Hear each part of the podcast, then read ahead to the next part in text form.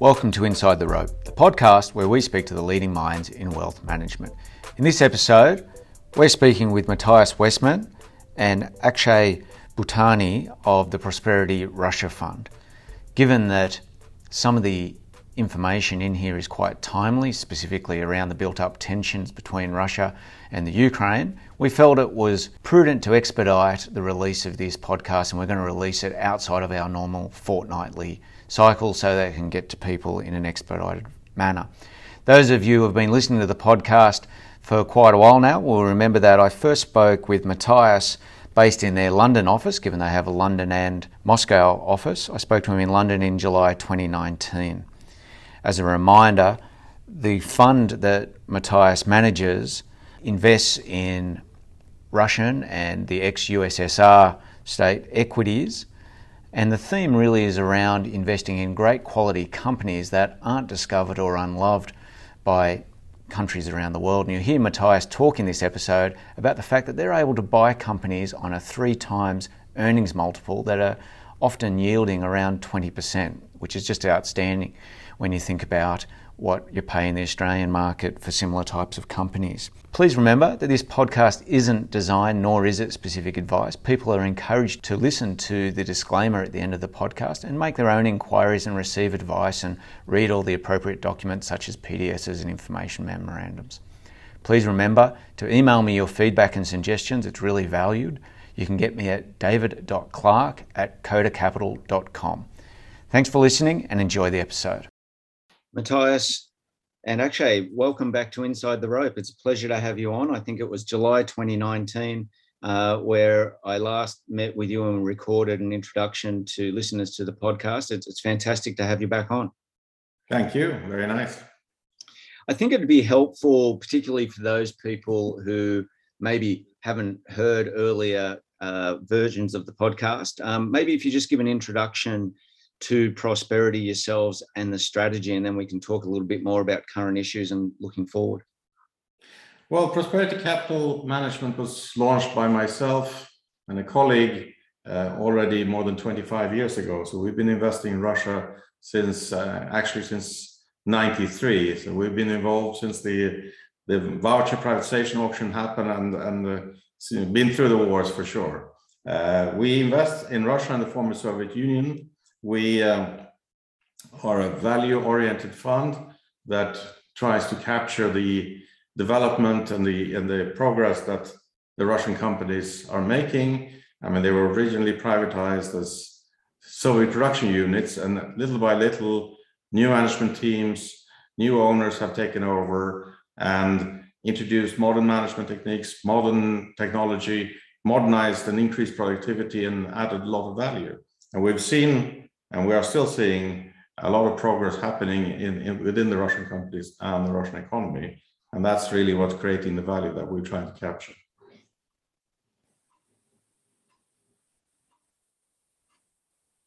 And since we spoke in twenty nineteen, um, how has the fund performed? Well, I mean, I, I actually hardly remember exactly which date it is. It, of course, it's been a volatile time with COVID uh, coming in and, and, uh, and hopefully now ebbing out. So, so uh, you know, I think we're we are reasonably up on that on that date.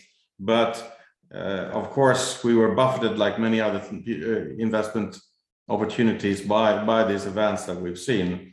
However, I would say that that Russia and our funds have come out stronger on the other side. Uh, certainly the profits and the cash flows have improved tremendously since then. Uh, unfortunately, we've seen something of a, a multiple contraction over this period, and they've created, uh, I would say, unprecedented low valuations where the P Es are, are less than three, and uh, many companies have dividend yields now over twenty percent. So it's a very uh, interesting situation, particularly if you consider, compare it with Uh, other investment opportunities around the world. So, Matthias, we probably need to stop there and pause, because I remember one of the major theses when we first spoke years ago of, for investors in this area is to look at Russia, which is obviously overlooked by many other investors around the world for a number of reasons, And that was because the valuations that you could buy high quality businesses. I remember you talking to me about what you believed was a world-class vertically integrated poultry producer. Um, mm-hmm. And you could buy that at three times earnings or three times E B I T, I believe. Um, and when we look at valuations around the rest of the world, if you would compare it to U S technology companies, for instance, you, you can't compare. You're talking about, you know, ten times revenue versus three times um, earnings. Why is it, and what has led to such valuations that you're talking about of twenty percent yields and sort of three times earnings being available? Well, I mean, it's a little bit hard to, to know exactly the reasons why. I don't believe that it's the right valuation for these companies who are, after all, proven themselves over years to, to be very well capable of producing cash flows. But of course, I think that a lot of it has to do with, with two elements. One is that it's not tech, which people, you know, pe- people prefer to invest in tech for various reasons. And there are, some of those are reasons are good, but there are limits on valuation, in my view. And then the other one, of course, is geopolitics, that a lot of investors, institutional investors, are uninterested or un- unwilling to be uh, uh, seen holding Russian assets. And it's not big enough in, in big global indices for, the, for this to be something that they need to do. Uh, we have seen an exodus of a lot of international investors, and those and the companies are more and more owned by Russian investors at this point. Uh, I think a lot of those uh, geopolitical concerns that people have, and I can see why they have it reading the, uh, you know, particularly the Anglo-Saxon uh, media, uh, but I think they are overstated, and, and I think often, you know, people are mistaken about how they, they analyze uh, the Russian political situation. So, Matthias, I guess that begs the question, here we are in Australia reading and seeing news reports um, talking about uh, the the massing of Russian troops on the Ukrainian border, and they're, they're throwing in the news uh, updates every half hour to Australians that, that are in Ukraine to say what it, what it feels like there. Do you feel like they're about to be invaded, et cetera, et cetera? Um, I guess, can you, and I remember when we first met and we spoke, you talked about You, yourself being um, someone who's trained to interrogate um, uh, Ru- Russian uh, military people in the past, and now you interrogate uh, business owners of, of, of Russian executives. What, what is your take on the current uh, geopolitical situation um, with regard to the Ukraine? Yeah, you're right. At, at uh, you know, my original um, education, Russian education, was in the Swedish military, and where we were taught to extract information from Russians, and we still attempt to do this. So, uh, and you know, these crises, they started in in uh, you could say in, in two thousand fourteen with the with the events around Crimea and so on. And I always believed in in trying to find out for yourself what's going on. And I went down to Crimea just a week before the referendum there, and I went to the barricades of Donetsk and so on to. to hear from, for myself what's going on. So I try to keep myself informed. I think that's always an important factor, to, to get the information from the first-hand sources rather than, than uh, you know, third-hand horses, horses, sources that people would normally get in, in, um, in newspapers. So I, you know, I, I think I know the situation quite well. I've spoken to a lot of, uh, you know, influential people, businessmen and so on, both in Russia and, and Ukraine. And I would say that none of these people actually believe that there will be a war or there would be an invasion. Not even the people in of Ukraine believe that. Um, and so this uh, yeah, kind of panic, or whatever you want to call it, has been largely drummed up in, in Anglo-Saxon press. I would say, and, and, and amongst politicians, I would also say that it's fairly logical to believe that it would be in Russia's interest to invade Ukraine.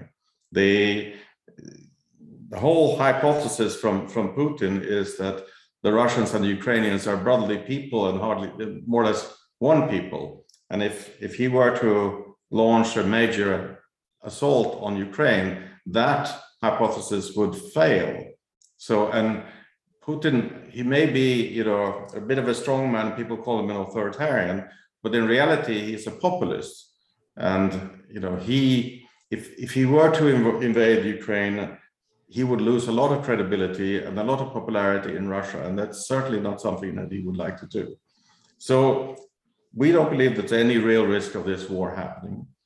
The only scenario where it would happen would be if Ukraine tried to retake the separatist, separatist territories of Donetsk by force, in which case uh, Russia and Putin would almost certainly uh, respond. I don't believe that Zelensky, the current president of, of Ukraine, is that stupid. We already had the example of Sakashvili in Georgia, who tried to retake uh, those territories which were uh, held by, by separatists, you could call them, in, in Georgia in two thousand eight, uh, failing quite miserably and losing his political position. So I think that uh, Zelensky, who also were, was elected by um, on, on a platform of finding a peaceful resolution, is very unlikely to want to launch an assault on Donetsk. So I, I think that the probability and risk of this is very low. And I also believe that Russia would prefer Donetsk and all of this to be part of Ukraine, so that uh, this, this, this constituency within Ukraine would still be there that sympathizes with Russia. If you would, uh, he has had now uh, something like eight years, seven, eight years to try to incorporate Donetsk into Russia if he wanted to, and he hasn't wanted to. What they do want to do is have the Minsk agreements, and this gets a bit technical here, uh, implemented, which is essentially some form of federalization of Ukraine. And this federalization in itself would make it very difficult for Ukraine to ever enter NATO. And this is really the most important point here. Russia wants to avoid a situation where Ukraine enters NATO. And this is what they, the proposal they've been making, that they will formally be stopped from entering NATO. Uh, I think he fully realizes that that uh, is a very difficult pr- proposal to get approved. And uh, he doesn't expect the U S and other NATO members to say so publicly. But the fact is that I'm not sure about the U S, but most European countries, Germany, France, and Italy, and so on, do not want Ukraine to enter NATO. And they can't really say so, but implementing the, the Minsk agreements make that effectively so that they can't enter.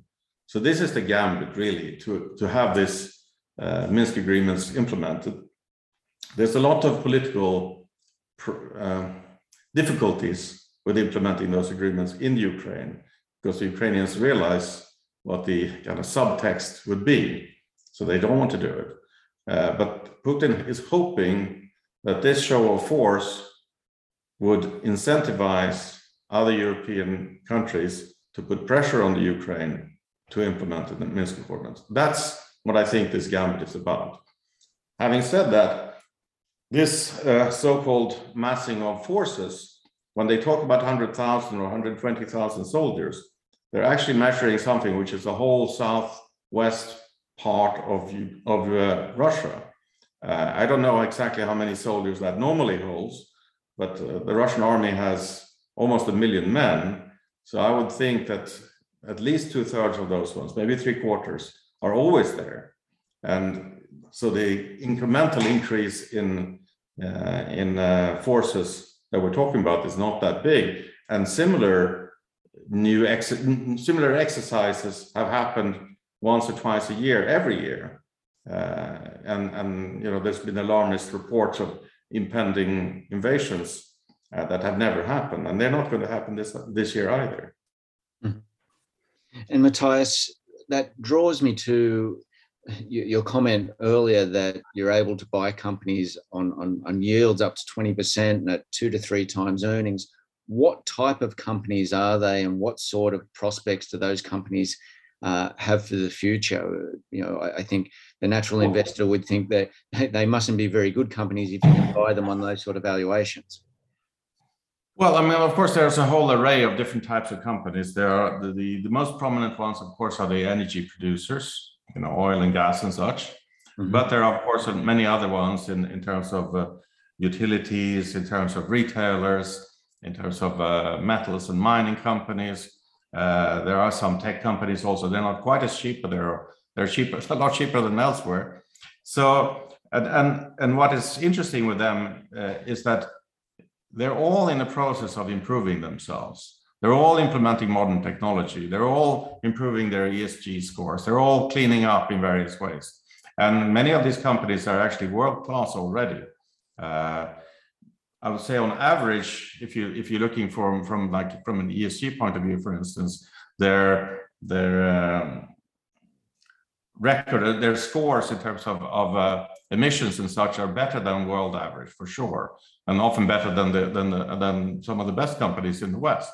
So we, we feel that these companies are misunderstood and underappreciated, and the work that's been done by very active managers, very uh, modern uh, new owners and so on is not, you know, taken into consideration.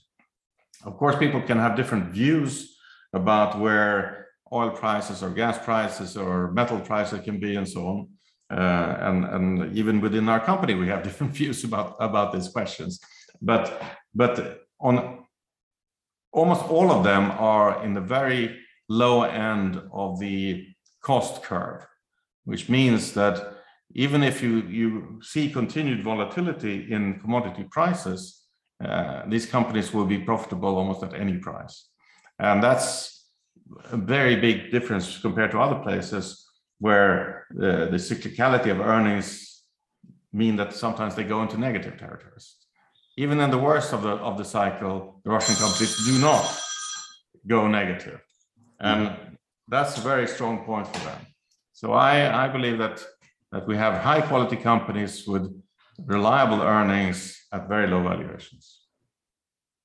And Matthias, one of the things that has dominated uh, markets in early twenty twenty-two is inflation expectations and the concept of the Federal Reserve, particularly in the U S, and also all re- pretty much all reserve banks around the world raising interest rates due to inflation.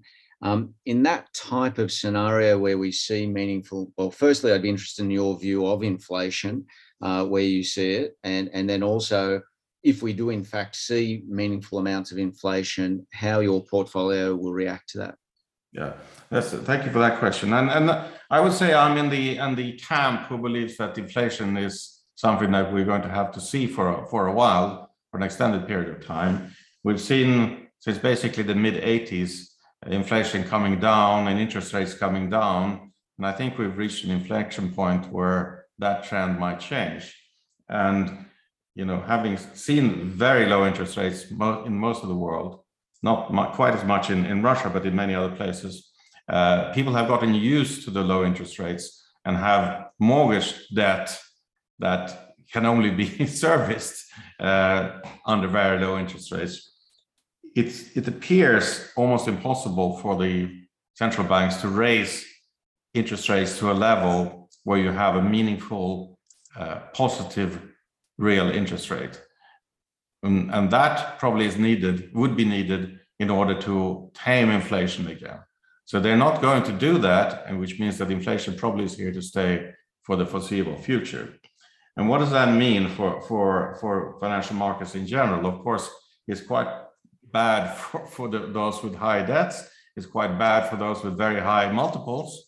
Uh, it's not quite as bad for those who produce real assets, like a lot of Russian companies do, because they're hedged from this. They're real, uh, their, the production is real. And uh, I think some of this, there's an assumption that we would, the commodity prices would go back down to, you know, ten-year averages or five-year average or something like that. But with, con- with the current inflation, I think that might be not what's going to happen, that you will see higher prices, uh, higher average prices that will see, still have cyclicality, but you would see higher average prices going forward.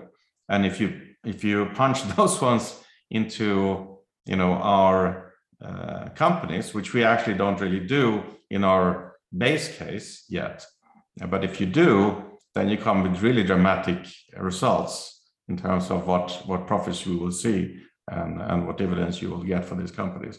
So I would think that Russia is actually a very good place to, to um, be defensive if you believe in, uh, in higher interest rates and higher inflation going forward, and that you will get a good return even in those circumstances in Russia.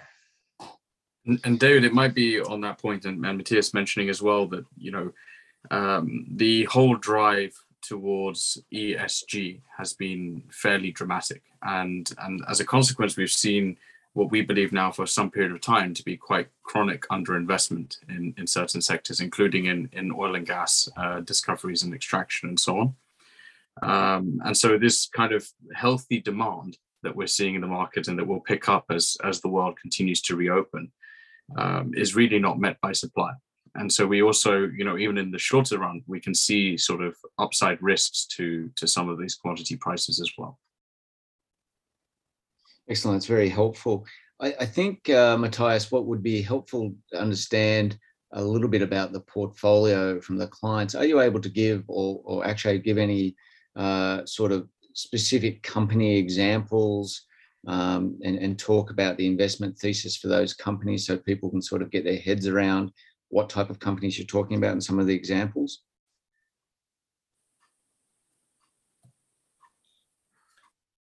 Well, yeah, sure. I mean, obviously you have the big uh, co commodity producers that we speak about, uh, you know, Lukoil and Gazprom and so on, where, you know, P Es are, you know, barely above two.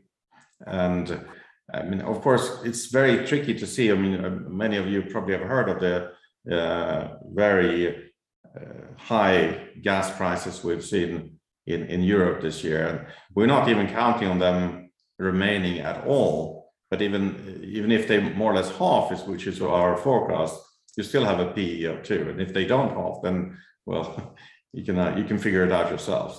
Uh, so. Uh, and, and both Gazprom and Lukoil have a twenty percent yield.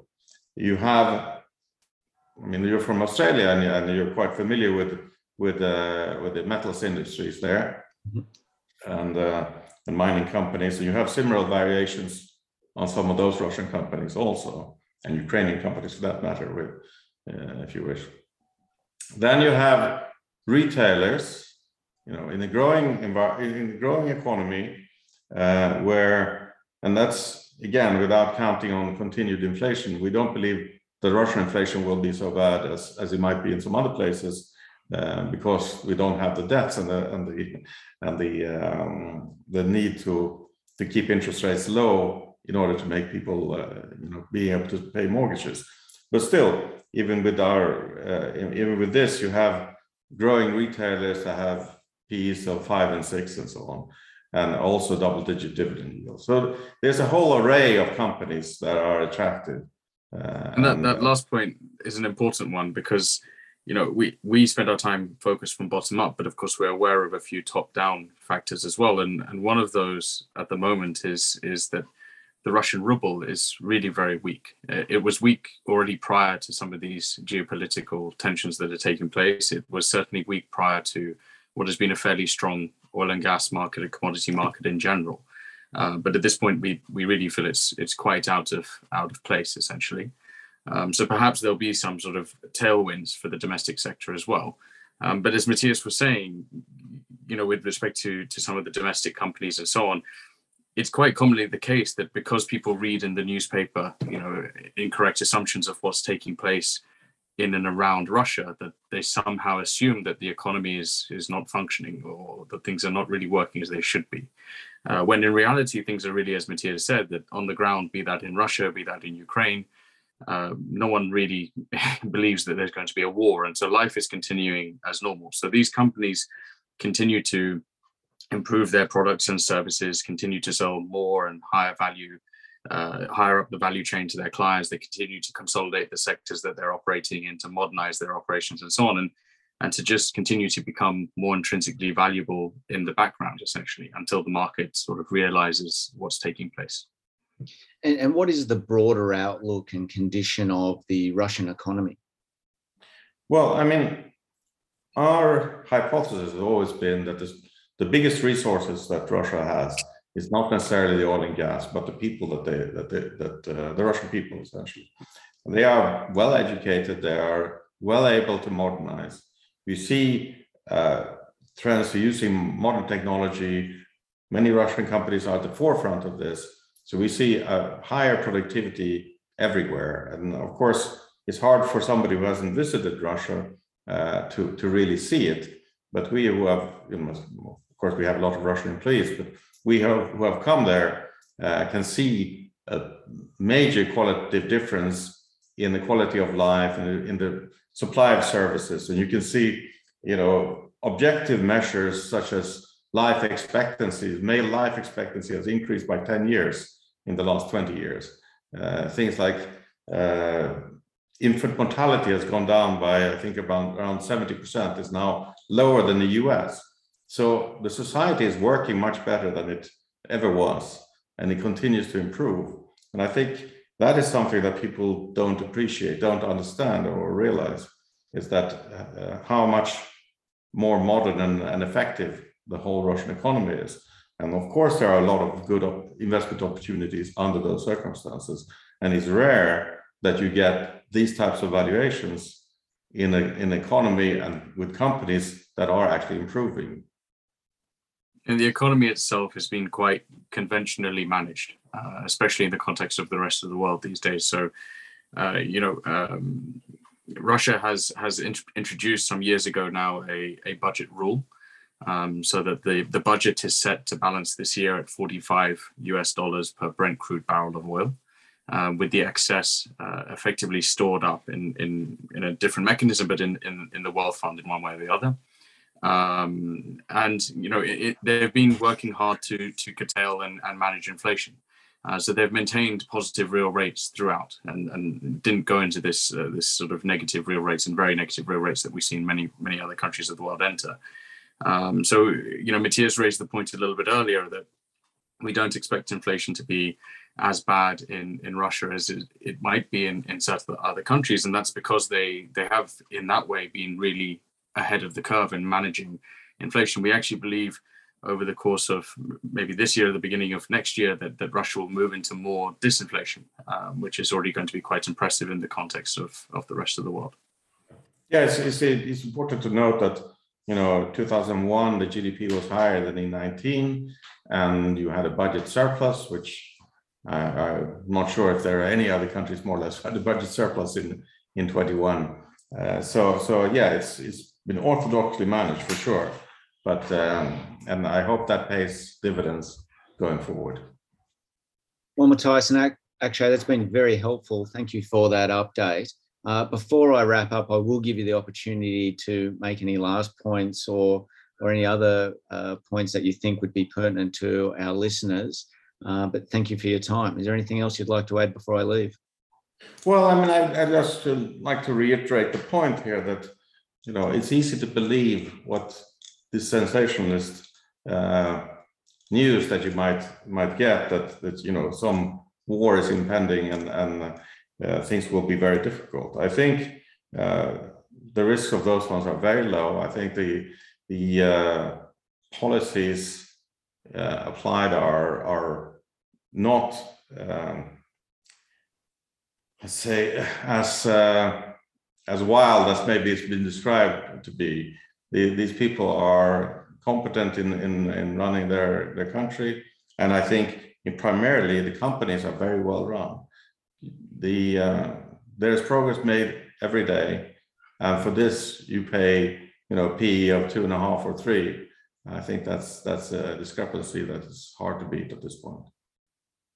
And I I, I, I hate to add a, a word beyond Matthias, so maybe I'll encourage him to say one more thing after that. But uh, you know, we we often sit there and we speak about building blocks of return, and it, it's an important point. You know, when we're we're paying two and a half, three times earnings for what we believe in many cases are world-class businesses um, that continue to improve, that continue to develop, uh, that continue to be better run and better owned. Uh, that gives us what we believe to be good fundamental downside protection. And, and many people spend their time focusing, in our view, on, on the wrong factors, where, where the oil price might be today or tomorrow or, or something along those lines. And in reality, you know, the, the Russian companies are fine under current conditions. And by generating, you know, sixteen odd percent dividend yields on our, our portfolios, uh, you know, thirty-five percent plus uh, earnings per share growth, even if we stay at these multiples, Uh, that requires quite a significant um, improvement in price and, and, and return of capital to investors. So we believe that, you know, we're paid quite handsomely to wait, um, but we do think that this sort of period of relative irrationality that surrounds Russia will normalize, at least to some extent, and that at that point, we certainly believe that Russia deserves quite markedly higher multiples than, than the country and the companies attract today. Well, terrific. Thank you. Well, if there's uh, nothing further to add, I'll, I'll thank you for your time, and uh, thanks for joining me at Inside the Rope. Thank, thank you. you. Anytime. Thank you for listening to Inside the Rope with David Clark. Be sure to subscribe to this podcast on iTunes. You can connect with David by visiting coda capital dot com.